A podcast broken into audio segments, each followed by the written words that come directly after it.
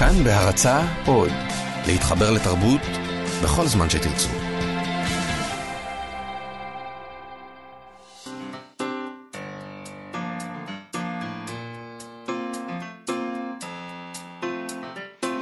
מה שכרוך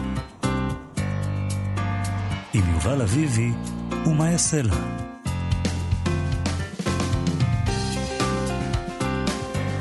שלום, צהריים טובים, אנחנו מה שכרוך, מגזין הספרות היומי של כאן תרבות, תודה שהצטרפתם אלינו לתוכנית אה, האחרונה שלנו לשבוע זה. נזכיר שאפשר להאזין לנו גם באמצעות האפליקציה של כאן, כאן עוד, חפשו בחנויות האפליקציות של כאן אודי. הורידו ותוכלו להאזין לכל התכנים הכי טובים במקום אחד, באיכות טובה ובשידור חי. אה, יש שם את כל התוכניות של כאן תרבות, ואת ההסכתים ומוזיקה וחדשות, מה לא. איתנו באולפן עירה וקסלר ושלומי יצחק, שלום גם לכם, ושלום יובל אביבי. שלום מאיה סלע, נזכיר שאפשר לשלוח לנו מסרונים בטלפון 055-966. 3992 055-966-3992 אפשר גם לשלוח לנו הודעות בעמוד הפייסבוק שלנו, מה שכרוך עם יובל אביבי ומאיה סלע. Uh, היום, ערב יום הזיכרון לשואה ולגבורה, אנחנו כמובן uh, נתייחס לזה בתוכנית, נעשה תוכנית ברוח זו. Uh, נדבר עם הסופרת יהודית רותם על כתיבה על השואה, על חברתה הטובה נאוה סמל, שנפטרה בדצמבר האחרון, היא הייתה הסופרת הראשונה שבעצם כתבה על חוויות הדור השני לשואה בישראל. את הספר כובע הזכוכית פרסמה סמל בשנת 1985, והוא הספר הישראלי הראשון שעסק בחוויות הדור השני. ביום ראשון, יהיה כנס בנושא בבית אה, לוחמי הגטאות, אה, מפגש בין שואה לעצמאות בסימן הדור השני, והוא יתקיים לזכרה של נאוה סמל ז"ל, שהייתה אה, שותפה לתכנון האירוע. חוץ ממנה נדבר גם עם מפתח אשכנזי, שהוא סופר ומבקר ספרות ישראלי, אה, על ערב שהוא ינחה, שיוקדש לדמות התאונה של קצטניק. אה, אחד מי שהיה סופר שואה מאוד מרכזי, קצת נעלם, על זה הוא ידבר איתנו, למה הוא נעלם. ועל הרצון שלהם להחזיר אותו קצת למרכז הבמה, והוא ידבר איתנו על היכולת שלנו באמת להבין ולשפוט את אותם אנשים מהפלנטה האחרת, כמו שהוא הגדיר את זה. אוקיי, okay, נתחיל בתגובה מעניינת uh, לדברים עליהם דיברנו אתמול בתוכנית, בתחילת התוכנית. סיפרנו על חנויות הספרים העצמאיות בגרמניה והמעורבות החברתית-פוליטית שלהן. Uh, זה היה אפרופו כתבה בניו יורק טיימס, שבה סופר על חנות כזאת בברלין שערכה אירועי מחאה נגד צעדת הניאו-נאצים. לפי הכתבה בטיימס, מדובר במסורת ארוכת שנים של מעורבות חברתית-פוליטית של חנויות ספרים עצמאיות בגרמניה. אני ציינתי, אחרי שסיפרנו את כל הדבר הזה, שמעניין שבכתבה הם מדברים על המסורת הארוכה, על זה שזה כבר משנות ה-70 ועוד, mm-hmm. ועוד קודם לכן, אבל אני ציינתי שמעניין שבכתבה לא מדברים בכלל על מעורבות שכזאת בימי המשטר הנאצי. כן. חשבתי שזה אומר אה, אולי שפשוט לא הייתה כזאת, אבל מסתבר שטעיתי. יש לנו מאזין בגרמניה, במאי ישראלי שחי ועובד שם בשם ירון גולדשטיין, והוא כתב לי את הדברים הבאים כן. בעקבות, הוא האזין לתוכנית. כן, אז הוא כותב? כך: כשעלתה המפלגה הנאצית, היו מאות חנויות ספרים שסירבו להסיר ספרות של יהודים. כ-500 מהם ישבו בדכאו בממוצע כשנתיים. מה שהעיתון האמריקאי פרסם היה רק חלק מהעניין. הוא לא המשיך ותיאר מה קרה בעיריית ברלין ובמדיה. היה שם הרבה מחאה אה, ואפילו פעילה. אני רק חושב לאן זה היה הולך אם תהלוכה כזו של הצל ובן גביר נתקלת בסירים, מחבטות וקריאות. אה, מירי רגב הייתה רק תחנה אמצעית בבלגן. כאן, להבדיל, לא מפסיקים להציף את הג'יפה של התנועה הניאו-נאצית, אה, שהיא הקטנה יחסית בהשוואה לארה"ב, דנמרק, שוודיה, צרפת. והוא ממשיך. התכונה הזו של לא לדבר על כמה עזרו בכל זאת בתקופת השואה היא תופעה ידועה. סבא וסבתא שלי ניצלו על ידי השכנים שלהם בברלין והיו במרתף של השכנים חמש שנים רצופות. עשיתי הצגה על זה פעם, ובתחקיר שעשיתי הסתבר שיותר משלושת אלפים יהודים בברלין ניצלו על ידי הגרמנים. לא אלאה אותך, אבל מסתבר שכמות העוזרים הייתה גדולה מאוד בכל רחבי האיסור הנאצי. ואחת הסיבות, האזור הנאצי, סליחה. ואחת הסיבות היא הבושה, שהם היו כל כך מעטים יחסית. ועדיף לא לדבר על זה בכלל. אני בזמן התחקיר לא הצלחתי להקליט כמה מהם או מהמשפחה שלהם. כלומר, הם לא, הם, אתה יודע, הם לא הולכים ומתהדרים בדבר הזה. הוא כותב, המחאה נגד יש התנועה... יש בזה משהו, אני חייב להגיד שיש בזה משהו ככה... אה... לא, לא, אין לזה הרבה סטייל להתהדר בדבר הזה אחרי ש... אה, זה די מעורר כבוד שהם לא מתהדרים בזה, אני כן. חייבת להגיד. נכון. המחאה, אה, אנחנו שבאים מתרבות שמתהדרת כל כן. הזמן וכמה היא נהדרת, אז וואו, כאילו. כן. צריך, אפשר... טוב, המחאה נגד התנועה היום קיבלה מימד אחר, בעיקר אינטרנטי, ומקבלת הד רציני בפרלמנט. שום דבר כמובן לא ישנה את העובדה שהתנועה הזו היא חלק שלעולם לא מת כאן. כמו שאמר לי במאי חבר, כמו בסרטן, תמיד נצטרך לשמור שזה לא יתפרץ. שוב. זה, ב, זה, ב, זה באמירה... כן, נכון. אה, אחר כך הוא ממשיך ומתקן מעט את המספרים, לאחר מחקר קטן שהוא ערך עבורנו. הוא, מסביר, היו שתי תקופות של אה, עליית הנאצים, וצריך להסביר מונח שאני בטוח אגיד אותו לא נכון, אה, גלייך שלגטונג. זה, נסביר רגע מה זה, זה, תרגום, התרגום העברי של זה הוא האחדה. המונח משמעו סינכרוניזציה או תיאום. אה, מדובר בתהליך כינון השליטה הטוטליטרית תחת שלטון המפלגה הנאצית אה, על חיי הפרט, והתיאום ההדוק בכל אה, היבטי החברה והמסחר. ובעצם זה, המונח הזה הוא לשון נקייה טיפוסית של הנאצים לנציפ, למש, לנאציפיקציה, להפוך את הדברים, את המוסדות לנאצים. הרצון של המשטר הנאצי בשליטה, בשליטה מוחלטת דרש חיסול של כל מקורות השפעה חלופיים, ובתקופה שבין 33, 1933 ל-1937 בערך, אה, התקופה הזאת התאפיינה בח- בחיסול ובנאציפיקציה שיטתיים של כל המוסדות הלא נאצים בעלי השפעה בגרמניה, כמו ארגוני עובדים, מפלגות פוליטיות, כנסייה, ארגוני נוער, בתי ספר. זאת אומרת, במסגרת ההאחדה הזאת יוקמו ארגונים כמו הנוער ההיטלראי, אגודת הנערות הגרמניות, ארגון עובדים שנקרא כוח באמצעות שמחה, אני לא אנסה להגיד את השם הגרמני שלו, ארגונים אחרים. וכל אזרח גרמני, כולל צעירים ובני נוער, אה, חויבו לקחת חלק באחד מהארגונים האלה אה, בצורה כזו או אחרת. אז נמשיך עם, אה, עם, עם, עם התחקיר של ירון גולדשטיין, שהוא כותב לנו שהיו שתי תקופות בעצם, לפני ואחרי הדבר הזה.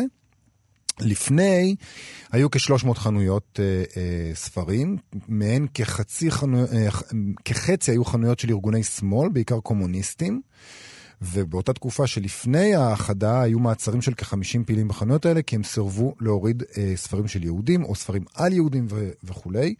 וכאמור, הם ישבו במעצר מנהלי בדכאו לפני שהפך אה, למחנה השמדה. חלק ישבו שנה, חלק עשרה חודשים, מעטים שוחררו אחרי כמה חודשים. אה, החנויות שהבעלים שלהם סירבו להסיר את הספרים ולא היו מוכרים כפעילי שמאל, אה, הושמו בחרם. החנויות, כולל, כולל השלטים האלה שאנחנו מכירים מהתמונות, אל תקנו, זה חנויות של אה, אוהבי יהודים וכולי. והבעלים המשיכו למכור, היו בערך 30 אה, אה, או 40 אה, חנויות כאלה, והוא מסביר שסך הכל ישבו בכלא בגין מכירת ספרים אסורים כ-150 בעלי חנויות, או אסירים. הוא, הוא גם מזכיר שזה היה אייטם חדשותי לפני כמה שנים, כיוון שחלק uh, מהאסירים התלוננו על כך שלא הכירו בהם כנפגעים של המשטר הנאצי. Uh, אחרי הגלייך שלטונג, uh, התהליך כבר היה הרבה יותר מהיר, uh, לא שאלו, פשוט עצרו, ו- וזה כבר היה ממש סיפור אחר, והוא אומר, בעיקרון, התיקון הוא במספרים. היו שם uh, מאות אנשים שהפגינו את ההתנגדות שלהם למה שקרה, ושיש עד היום ויכוחים. Uh, כמה באמת היו שם. Uh, העיתונאית uh, אינגה דויטשקורן uh, כתבה מחזה מהיום קוראים לך שרה על הסיפור שלה והחבאתה בברלין על ידי השכנים, ומהמחקר עלה שעל כל משפחה שהוסתרה היו כ-50 עד 60 גרמנים שהיו מעורבים. זאת אומרת, כדי להחביא משפחה היית צריך הרבה יותר מעוד משפחה גרמנית שתסכים. Uh, ואם הם היו נתפסים על ידי הנאצים, היו מחסלים את כל המעגל הרחב שלהם, אז uh, מדובר על משהו כמו 100 ומשהו uh, בסכנת גילוי, ויש כשלושת אלפים יהודים שהוסתרו וניצלו, אז צריך להכפיל, ואז אנחנו מגיעים באמת לכמות יותר גדולה של אנשים. אוקיי, זה מאוד מעניין, ובאמת, אה, העובדה שמקפידים לא לדבר על אה, אלה שהסתירו יהודים ואלה שהתנגדו לנאצים, אה, זה, יש בזה משהו יפה. נכון. הם, הם לא מעוניינים, הם לא, הם לא מעוניינים בעלי התאנה, זה, זה, כן, זה כי, מעורר כבוד. כי הא- האוטומט שלך זה להגיד, תראו, לא כולם, היו, היינו בסדר, תראו, היינו גם בסדר. נכון. אה, אה, לדוגמה פולנים, שעכשיו הם בכלל לא... הם- לא בעסק, מה זה הם היו זה בסדר? לא קשור אליהם. לא, הם לא היו מעורבים. אז כן. הם בכלל לא מעורבים עכשיו, כן. ויש חוק, ואסור להזכיר אותם בהקשר. אז אה, כן. הנה, זה הבדל. מצד שני, כן צריך להגיד שמה שאמרת אתמול לא היה לגמרי מנותק מהמציאות, כן? צדקת באופן יחסי כשאמרת שיותר קל להתנגד לפני שהשלטון הנאצי מתבסס ועושה את ההאחדה הזאת, ואחר כך כבר הרבה הרבה יותר קשה, וזה נעשה פחות מסובך להעלים את מי שמוחה, כך שבאמת... אה, אה, אני חושבת, תשמע, להתנגד זה מאוד מאוד קשה. מאוד אה, קשה. והמחיר שאתה יכול לשלם הוא מאוד מאוד קשה. ואני חושבת שאנחנו היום יכולים להבין טוב, היטב, עד כמה אנחנו, אין לנו מה לתהות, איך, איך זה שאנשים לא יתנגדו. כן. אה, אתה משלם על זה מחיר, ולפעמים אתה אומר, טוב, עדיף שאני אשתוק ואני לא אגיד דברים. נכון, ורוב רוב בני האדם אה, פשוט חיים את החיים שלהם. במקביל, אה, כאן שזה לא נוגע בך, קל מאוד אה, להמשיך לחיות את החיים שלך. אנחנו נדבר בהמשך התוכנית אה, על, ה, על הקצוות האלה, של לראות את הכל בשחור ולבן, לעומת אה, לראות את הדברים בצורה הרבה הרבה יותר אפורה ומורכבת. אה, ביום ראשון, ה-15 באפריל, התקיים אה, כנס בבית לוחמי הגטאות על שם אה, יצחק כצנלסון למורשת השואה והמרד. אה, בנושא מפגש בין שואה לעצמאות בסימן הדור השני, לרגל אה, 35 אה, אה, שנים להתעוררות היצירה של בני הדור השני לשואה. אה, הכנס התקיים לזכרה של נאוה סמל, זיכרונה לברכה, שהייתה שותפה לתכנון האירוע ונפטרה בדצמבר האחרון. בכנס השתתפו רבים, בין השאר נועם סמל, יונה אליאן, סביון ליברכט, אלה מילר שריף, שריף אה, יעלי ברגמן, אה, יהודית רותם, ניצה גונן, דוד, דוד פישר ועוד. איתנו הסופרת אה, יהודית רותם. אה, בין הספרים שהיא כתבה, אחות רחוקה, אהבתי כל כך, על משכבם בלילות, ובשנת אה, 2015 פרסמה את עד שאבא יחזור. ספר נוער על מסע הישרדות של ילד בזמן השואה. היא כאמור תשתתף באירוע בבית לוחמי הגטאות, והיא גם הייתה חברתה הטובה של אה, נאוה סמל, אה, ובעצמה ניצולת שואה דור אה, ראשון דווקא, מילדי קסטנר. שלום לסופרת יהודית רותם. יהודית רותם לא איתנו? אני, בבקשה, אני שלום, איתכם. שלום יהודית רותם. שלום יהודית, אהלן.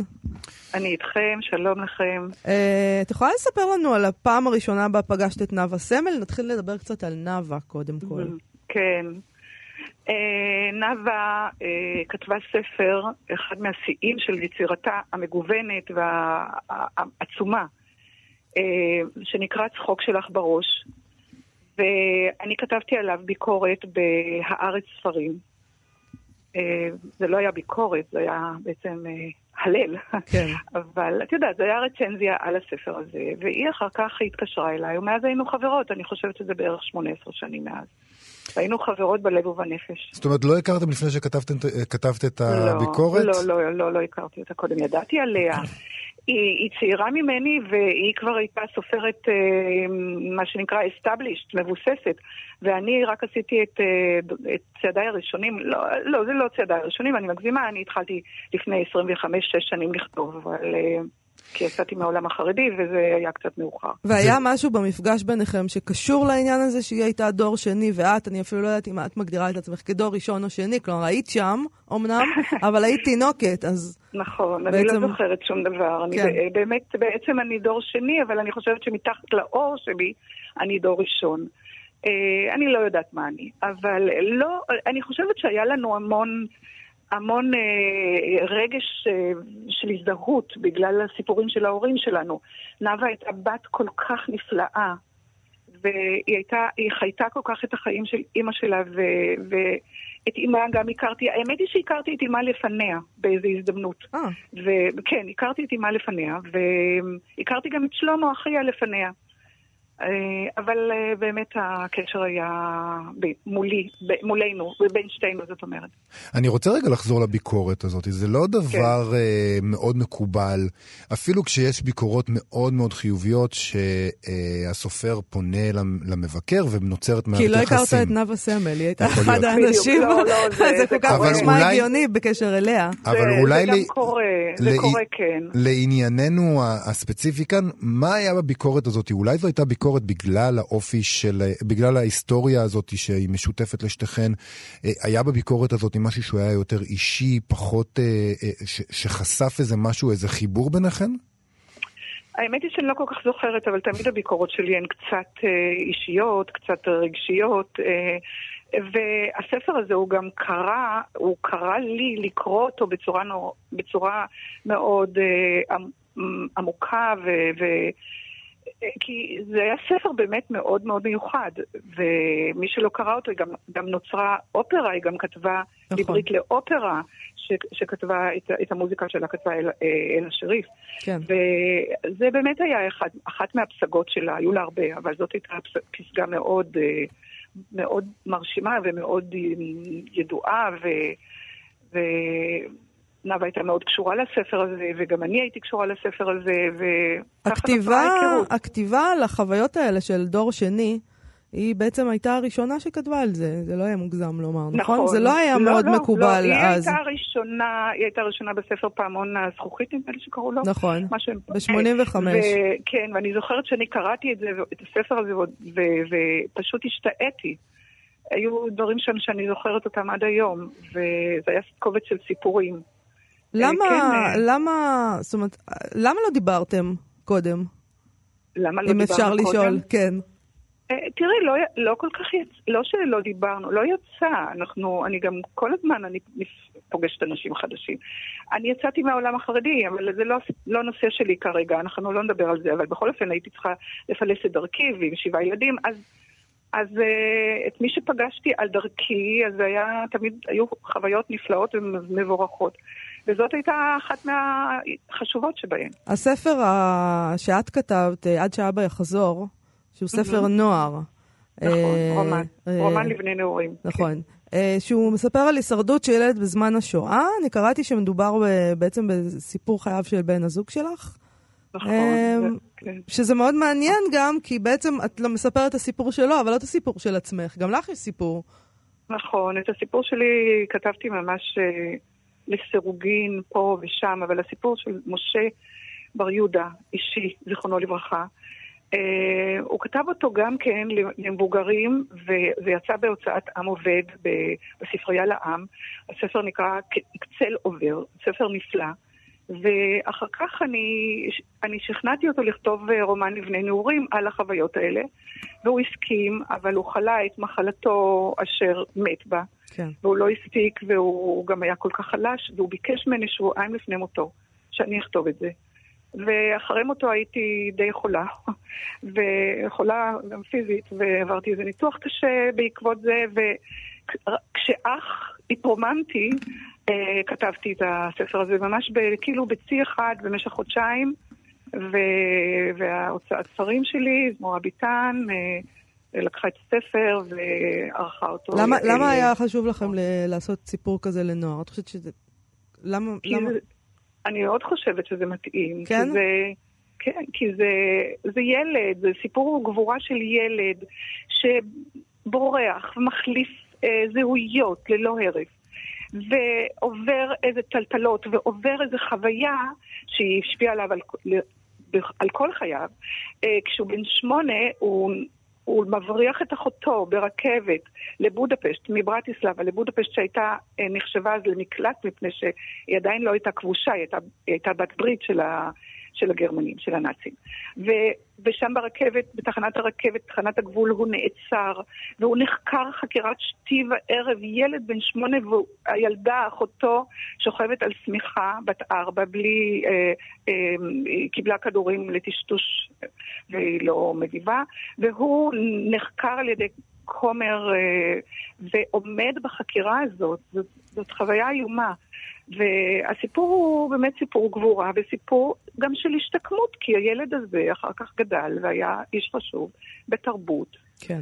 אבל יש, ו... יש תמיד, יש תמיד כן. uh, ב, ב, בימים האלה דיון על מה צריך ומה לא צריך להגיד לבני נוער ואולי לילדים יותר רכים.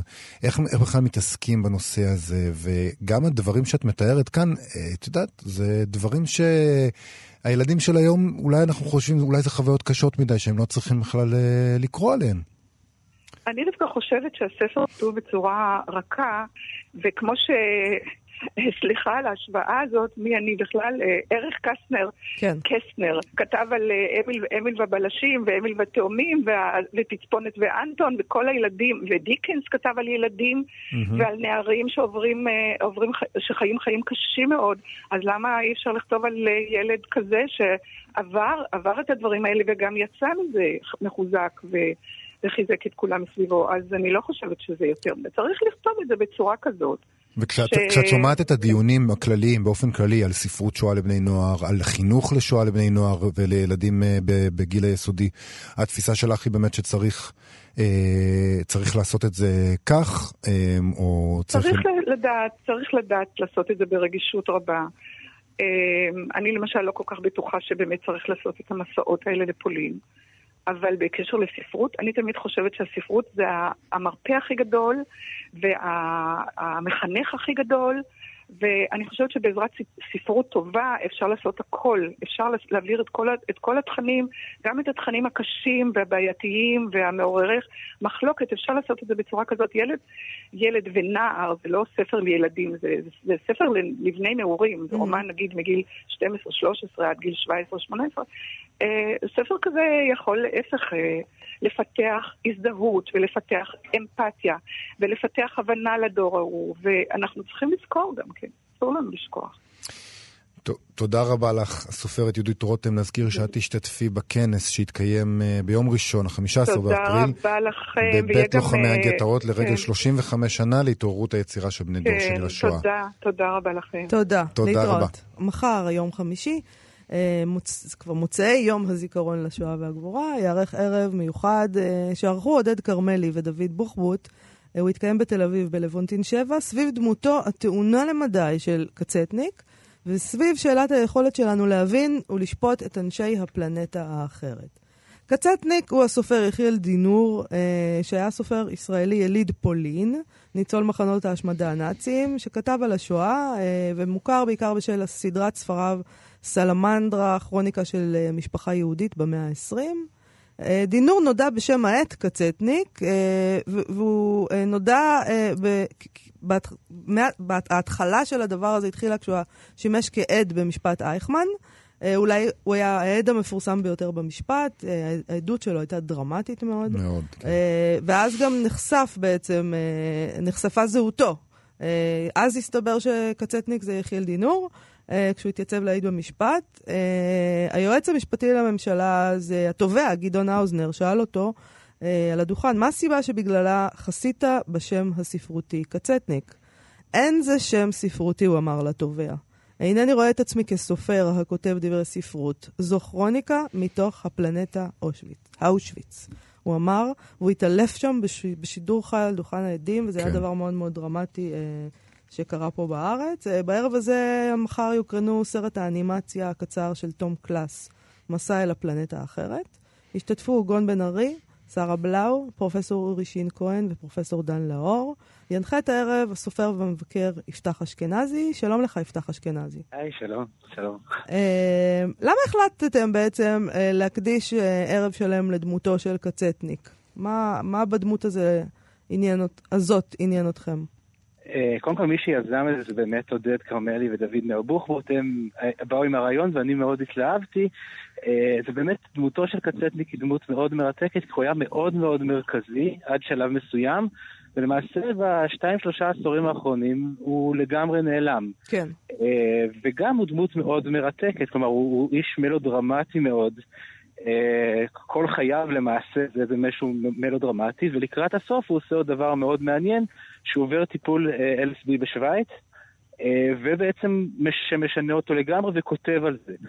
בוא רגע, בוא רגע נמתין עם, ה, עם ה-LSD לשנייה לאחר כך, ונתחיל בעצם עם, עם המרכזיות שלו, ומה קרה בעצם שהוא נעלם, כפי לדבריך. אז קודם כל היה מאוד, כדי להבין עד כמה המרכזי, הוא כותב ב-46 את הספר הראשון בסדרה. הספר השני בסדרה, בבית הבובות, שהוא הפורנוגרפי ביותר, יוצא ב-53, וב-54 הוא כבר מומלץ על ידי משרד החינוך. כלומר, זה ספרות השואה שקוראים. משפט אייכמן הוא באמת מאוד דרמטי. אגב, תום שגב טוען, רומז, שאפילו ההתעלפות הייתה חצי מתוכננת, כלומר, באמת? זה דבר שהוא... אה, זה היה כן. מבוים? אוקיי. אה, הוא אומר שהאנשים שבאים לאסוף אותו מגיעים יותר מדי מהר. אה, אוקיי. הוא לא אומר, הוא לא מאשים, אני, אני מפרש, אבל הוא אומר כאילו איכשהו, אם, אם תסתכלו על הסרטון הם באמת מגיעים מהר. באמת דמות מאוד מאוד מרכזית. עכשיו, משרד החינוך מקדם אותו, אה, מקדם את הפלנטה האחרת, מאוד נוח גם הסיפור הזה על אה, נשים יהודיות אה, שהיו זונות במחנה ריכוז, דבר שכאן לא בטוח שהיה בכלל, אבל גם אה, יצחק שדה מדבר על זה. כלומר, הוא, הוא בעצם סיפור השואה, כלומר, כשמדברים על ללמוד שואה שנות ה-70, קצטניק במרכז. אה, ואז החברה הישראלית, שנות ה-80, מתחילה להתבגר, מסעות לפולין, כל מיני סיפורים, תהליכים מאוד מורכבים, והוא נדחק, הוא נחשב פורנוגרפי, אה, דן מירון נכנס בו מאוד מאוד חזק, אה, מדבר על, הוא, הוא ניסה לשרוף את ספרו אה, ב-93. את הספר, את הספר השירה הראשון שלו, נכון? כן, ספר, כן. הוא מגיע לספרייה הלאומית, הוא חושב שיש עותק אחד, האמת שיש עוד עותקים, כן. אה, והוא שורף את זה באיזושהי צורה מאוד דרמטית, זה מופיע בעיתון. אה, ולמעשה בעצם אה, אה, דן מירון בעצם אומר, מדבר עליו בתור סופר נרקסיסטי, אדם שקיבע תודעת שואה לא נכונה, אדם שכבר קודם היה סטאדו מזוכיסט ופשוט השואה רק הגבירה את זה, אה, ובעצם מאז דמותו די נשכחת. ומה, ומה, הם מפסיקים אה, ללמד אותו בבתי ספר? הרי, הרי פעם, כש, כשאני הייתי תלמיד אני זוכר שכן, הוא עדיין היה, עדיין היה משהו חלק מה, אבל זה מתוכנית באמת הלימודית. דברים שלא יאומן שלמדו, בבית- שקראו לא בבית ספר. יאומן שיכריחו זה מטורף. תלמידים לקרוא את הדברים זה לא האלה. יאומן. אלה ספרים מאוד מאוד מאוד גרפיים. גרפיים. אוקיי. גרפים, פורנוגרפיים, כנראה גם לא בהכרח מדויקים. Uh, הטענה היא שמשרד החינוך, אגב, זה השינוי אולי של 92-93, יוסי שריד ושולמית אלוני נכנסים למשרד החינוך ומשנים את זה. זה ספר מומלץ משרד החינוך, בדיוק לקחתי עכשיו לקראת הערב כמה ספרים לספרייה, ואתה רואה שעל האחורה של הספרים יש המלצה משרד החינוך ונותנים את זה לתלמידים שכתבו חיבור יפה על השואה. אז הם מקבלים אה, לקרוא. כתבת. אוקיי. אה, מהדורה מיוחדת כזה. טוב, אז, באמת עכשיו הרגע לא חיכינו, ה-LSD, מה, מה קורה שם? אה, שנות, תחילת שנות ה-80 יש אה, אישה בעצם דוחפת אותו, אה, הוא גם כותב על הכל בספר צופן אדמה, לקבל טיפול LSD. עכשיו אנחנו מכירים את הטיפול LSD בארץ מיום כיפור, לא היו טיפולים מוצלחים כל כך לפוסט-טראומה. הוא חוב, הולך לשוויץ לעבור את זה, הוא גם כותב שזה פשוט דבר, בסוף זה דבר נפלא. ובעצם הספר צופן אד- אדמה, א', ד', מ', ע', בעצם מתאר את החוויה שלו ב-LSD, ושם בעצם מדובר על ממש טרנסים, הוא קורא לזה טרנסים, אה, והוא מתאר מה קורה בטרנסים, וכל מיני, הוא רואה את אלוהים אה, אה, ב- ב- אה, הופך לשטן, הוא רואה את אחותו ערומה, שוב, חוזר לסיפור של אחותו דניאלה, ורואה את הכתובת על הגוף שלה פלד הורה. שזה מה שהיה כתוב, כלומר זונת שדה. כן. ואז זה מתחפה, הופך ל- ל- ל- למשהו אחר, והוא רואה את הארבע יתמח פריי ובצלמו ברא אותם, מישהו, טקסט קבלי לגמרי, שמסתיים בזה שהוא בסוף מגיע לאיזושהי השלמה, אה, ובעצם ההשלמה הזאת הוא יוצא ואומר, טוב, זה לא פלנטה אחרת, כי הרי ב-61, משפט אייכמן, דבר חשוב שהוא אומר, זה פלנטה אחרת, זה עולם אחר, אתם לא תבינו. ופה אומר, זה העולם שלנו, אני הייתי יכול באותה מידה להיות הסוער, אה, אני יכול להיות כל אחד, אלוהים זה השטן, אין יותר פיצול בין, זה לא ממלכת השטן, אלא אנחנו, אושוויץ הוא גם גן עדן, בעצם, זה מה שהוא אומר בסוף. בעצם... גם ב- ב- גיהנום. איזה טיפוס, יאללה. זה מ- ממש, ממש מ- משהו משונה ביותר. לא, גם אה, אה, נהוג להגיד על האנשים האלה, ניצולי שואה, שהם הרי לא דיברו. והנה כן. בא האדם הדרמטי הזה, שמדבר ואומר את הדברים הכי קיצוניים. אז אה, לא כן. פלא, אגב, שאולי אולי שלימדו אותו, כי פשוט לא היו אולי טקסטים אחרים יותר. מפותחים. היה צריך לא, לחכות אה, קצת. לא, היו טקסטים, כאילו זה, אבל הוא באמת הכי דרמטי, אה, אבל הוא אגב, אחרי בצופן אדמה הוא כותב בסוף, תמיד היה לי נורא קשה לכתוב על השואה ועכשיו קל לי. כאילו, ככה הוא מסיים את הספר. אה, אבל כן, היה, היו טקסטים אחרים שאחר כך זכו למקום המרכזי והוא פחות. כלומר, הק- הקטע הוא שהוא היה מאוד שחור ולבן, יכול להיות שגם בגלל זה. כשאנחנו דיברנו על זה אה, לקראת השיחה הזאת, אה, יש שני מודלים לכאורה של ספרות אה, מכוננת על השואה. יש את המודל של קצטניק, באמת שהוא מאוד פרובוקטיבי ומאוד שחור ולבן ופלנטה אחרת, ולעומתו יש את המודל של פרימו לוי, שהוא שקול ופילוסופי והכל אפור מאוד והכל מאוד אה, רווי במשמעות. משמעות כפולה ו- ו- וכולי. ואז כזה, אני אמרתי לך, אז מה, אה, קצטניק על LSD זה פרימו לוי? אה, קצטניק על LSD זה, עדיין לא פרימו לוי, כי האנרגיות הן אחרות לגמרי. כלומר, זה אנרגיות משתוללות, זה, עדיין רואים את השטן יוצא מהארובות, אה, וזה גם פחות פילוסופי, כלומר, עדיין מתעסקים, כלומר, הפלד הורל לא נעלם, הזונת שדה של אחותו. אה, אבל יש איזושהי התרגעות, איזושהי ניסיון ואיזושהי הבנה שהכל בעצם חלק מעולם אחד. אה, אגב, גם אה, אה, היו סופרים לפניו שהיו כל כך דרמטיים, זה באמת גם יכול להיות עניין של תקופות. כלומר, בהתחלה היו יותר דרמטיים, ואחר כך באמת כאילו יש איזו תחושה של התבגרות שעכשיו הכל הרבה יותר רגוע. אז, אז בכל הדברים האלה אתם תעסקו בעצם בערב שיערך מחר, מחר בערב? כן, כן, יהיה ערב אמור להיות מרתק. יופי. תודה רבה לך אה, על השיחה הזאת, יפתח אשכנזי. אה, נזכיר שהערב הזה ייערך בלוונטין, נכון? לבונטין 7. לבונטין 7. אה, בתל אביב. בתל אביב. תודה, יפתח אשכנזי. כרגיל בימי רביעי אנחנו אה, נותנים כמה המלצות לאירועים. היום כמובן אנחנו אה, נמליץ על אירועים שהתקיימו בסימן יום הזיכרון לשואה ולגבורה. אז אני מציעה שנעשה רגע את הדבר הזה במשולב עם סטטוס ספרותי אה, שמצא חן בעיניי. בעיניי, אה, ואני רוצה להקריא אותו, של שר הבל... הסופרת שרה בלאו. כן. בבקשה. כשהתחלתי לעבוד במכון השואה, הצוות הבחן מיד שאני משתייכת לאסכולת קצטניק. כלומר, לא בחלתי בשימוש בזוועות.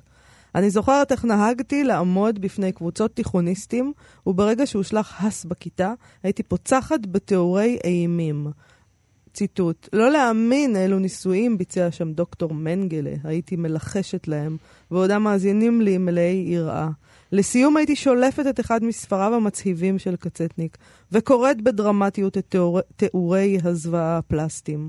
היה לי ברור שזו הדרך היחידה אל מוחותיהם של התלמידים. עם השנים פניתי לדרך אחרת, ומצאתי את עצמי עוברת לאסכולת פרימו לוי, שלא ניסה להרשים את הקורא או להמם אותו בבוטות שלו.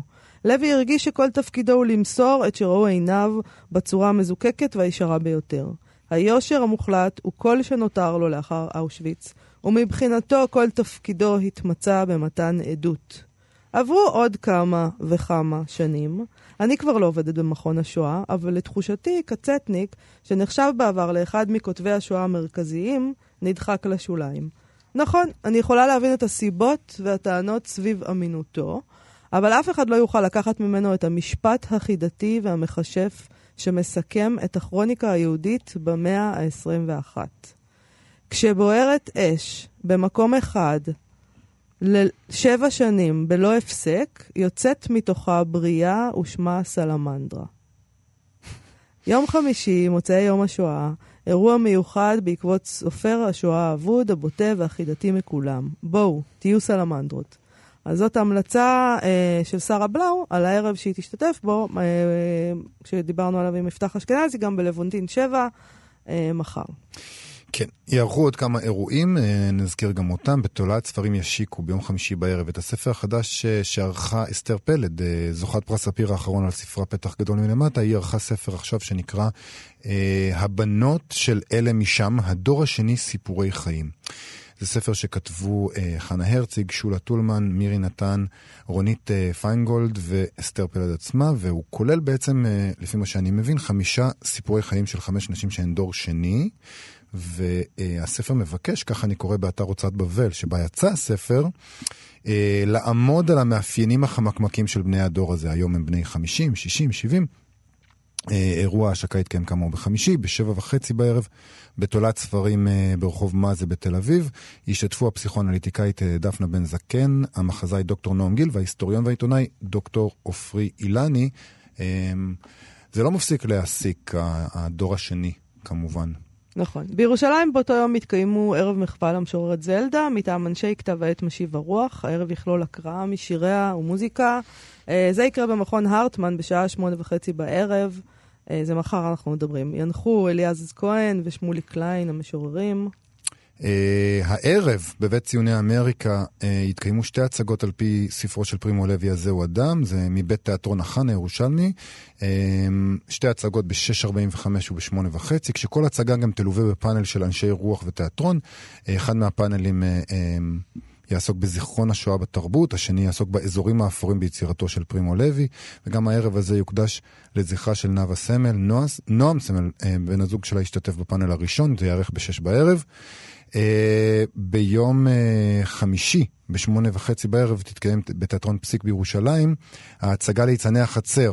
זה על פי ספרו של אביגדור דגן, זה מספר את סיפורם של ארבע, ארבעה אסירים יהודים באושוויץ הנבחרים לשמש כליצני החצר של קציני המחנה.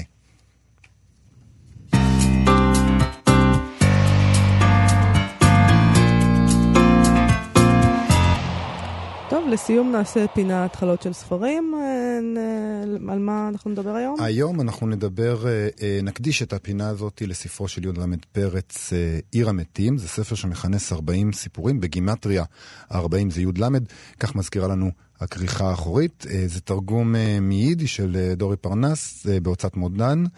אמ, יצחק לייבוש פרץ נולד ב-1852, מת ב-1915, הוא היה סופר חשוב גם ביידיש וגם בעברית, אחד מאבות אה, תקופת התחייה בספרות, ומה שהוא עשה זה אה, תיאר את חיי הקהילה היהודית במזרח אירופה, ובאמת קשה לבחור איזה סיפור לקרוא כאן, um, אבל זה נחמד לי לפינה הזאת של התחלות של ספרים לקרוא מספר של סיפורים קצרים, כי ככה אפשר לקרוא את ההתחלה של כל סיפור, לאו דווקא את ההתחלה של הספר. בחרתי בסיפור שנקרא הדוד שחנה והדודה יחנה, שהוא פשוט uh, סיפור שבא לי להקריא את כולו, אבל אנחנו, אין לנו זמן לזה. אני אקרא. לדודי קראו שחנה ולדודה יחנה. האם דאגו השמיים בהשגחה פרטית לחשוב עליי שלא אצטרך להתענות למצוא חרוז לשמותיהם אילו ארצה לזמר על אודותיהם? או האם זה אירע במקרה? זאת איני יודע. האמת צריכה להיאמר. אילו ההשגחה הפרטית הייתה מחליטה שעליי לטרוח דרך קבע על חרוזים, לא היה לי זמן לכתוב פרוזה אף פעם. רק שום בום, ומזה לא היה יוצא כלום, כי העולם דווקא לא חפץ בחרוזים אלא בפרוזה, ואפילו פשוטה, כדבר איש אל רעהו. כלומר, שלא יהיה מה להבין. נכון שלקרוא הם אוהבים, את זה יש להם בירושה, אבל ללמוד משהו, מיותר. ובכל זאת, כבוד הוא כבוד. אבל הבה נחזור לדוד שחנה ולדודה יחנה. לא רק שבשמות הם היו תאומים, תואמים, סליחה, הם גם היו בעלי אותה קומה, אותו משקל, זהים באף ובעיניים. אני אפילו לא מחויב לספר איך אני יודע זאת. לסופר יש זכות לדעת הכל, אפילו מה שיש למישהו מתחת לציפורן, ובפרט במוח ובלב. על פי המנהג הוא מספר אפילו מה שאדם לא מעז לגלות כלל. אבל יש בעולם כל כך הרבה זכויות יתר, אוויליות ורעות, כל כך הרבה מנהגים אידיוטיים ומופרכים, שזו בושה וחרפה שאדם הגון יחפש אסמכתה בזכות, או יגן על עצמו במנהג. על כן עליי לספר לכם, ששניהם היו בחתונה שלי. וכיוון שהתחתנתי בגיל 13, וכיוון שאת החזן והרב ואת אמא ואבא הכרתי, ופני הכלה היו מכוסים בהינומה, ולא היו ילדים בחופה, כי התקיים מצעד גדול בקצה העיר, נעצתי את עיניי בדוד שחנה ובדודה יחנה שעמדו ממש ממול, וראיתי לשני, שלשניהם ממש אותן עיניים, קטנות, מתרוצצות, כאילו חיפשו כל הזמן מקום להתחבא בו מחמת פחד או בושה. זה נראה לי כל כך קומי שצחקתי מתחת לחופה. ואבא, עליו השלום, הניח אצבע על חותמו, סימן שאחריו תמיד הייתה מגיעה משיכה באוזן, או גרוע מזה. מזלי היה שמסדר הקידושין החל בדקלומו, מסדר, סליחה, הקידושין החל בדקלומו. בסעודת החתונה עלה בדעתי שיש לי התחלה מוכנה של שיר. מיין פטר שחנה, מימומה יחנה. אמ, ואני יכול לשלוח שיר כזה לעיתונים הוורשאיים שעליהם ידעתי בסודי סודות. יכולתי אף להיטיב ולכתוב אותו בלשון הקודש. דודי שחנה, דודתי יחנה, אלא שבאותו זמן טרם ראו אור הניצנים. הניצנים כאן זה הספרות, כתבי העת בעברית, וזה פשוט, אני, לא, האמת היא, אנחנו תמיד, העניין של הפינה הזאת, התחלות של ספרים, זה שאנחנו מקריאים התחלה של ספר ומנסים לעמוד ככה על הפרשנות ועל מה עומד מאחורי זה, אבל אני פשוט לא רוצה להציע לזה, זה פשוט כל כך, אה, זה פשוט כל כך נחמד, הספר הזה והסיפור הזה. ונשמע לי שזה אה, תרגום נהדר של דורי פרנס. כן. באמת. זה סיפור פשוט שנון ומשוחרר, ואולי אני אעשה, שלא כמנהגי ניתן לסיפור פשוט לחיות בלי הסברים. איזה יופי, וואלה, אתה משתנה לנגד עיניי, מה קורה? אני רק רוצה... זה מעורר חשש, אם נסכים הכל קורס פה, זה לא... דבר קטן אחד אוקיי. למחשבה, לא פרשנות, מחשבה. בבקשה. אה, ההשגחה הפרטית שהוא מזכיר, אה, י"ל פרץ, היא השגחה פרטית נהדרת, שובבה, שהמטרה שלה היא לייצר עולם מצחיק. שבו אה, לצים, כמו הגיבור של הסיפור, מקבלים מן המוכן מציאות שהיא בדיחה, שאפשר ללגלג עליה. זה לא אלוהים קפוא ומפחיד שיש להיענות לדרישות שלו, אחרת תיענש. לא. זאת השגחה פרטית שעושה שמח, שמעצבת עולם שמזמין הומור. וזה חשוב לו. למה? כי ההומור הוא הכרחי להתמודד, כדי להתמודד עם החיים, אבל אם הוא היה האחריות הבלבדית של האדם, כלומר שלו, של הגיבור שלו, לא היה נשאר לו זמן לכל מיני מטלות חשובות, כמו פרוזה רצינית, הוא היה צריך כל הזמן לעשות חרוזים מצחיקים. אז ההשגחה האלוהית, התפקיד שלה זה ליטול חלק מהמעמסה, כדי שבני האדם יוכלו להתרכז בעיקר ועדיין לצחוק. וזו גישה טובה מאוד לחיים ולספרות, ואומנם יש אצלו הרבה מאוד סיפורים שהם לא בדיוק uh, שמחה וששון, אבל זה הסיפור שהוא בהחלט כן. נדמה לי שזה הזמן שלנו לסיים. נכון, להיום. אנחנו נהיה כאן שוב ביום ראשון, uh, בשמחה ובששון, בשעה 12. אה, ברדיו ובאינטרנט, ואפשר להוריד את האפליקציה. אם לא הורדתם עוד, אני מאוד מתפלאת על זה שעוד לא הורדתם אותה. אה, אם, אם תורידו כולכם את האפליקציה, אני אוכל להפסיק להגיד את זה פשוט. אה, אבל היא נמצאת בחנויות האפליקציות שלנו, בעמוד הפודקאסטים אפשר יהיה למצוא את כל התוכניות שלנו ואת כל שאר תוכניות כאן תרבות. נודה, תודה רבה לעירה וקסלר שהייתה איתנו כל השבוע, ולשלומי יצחק, להתראות. להתראות.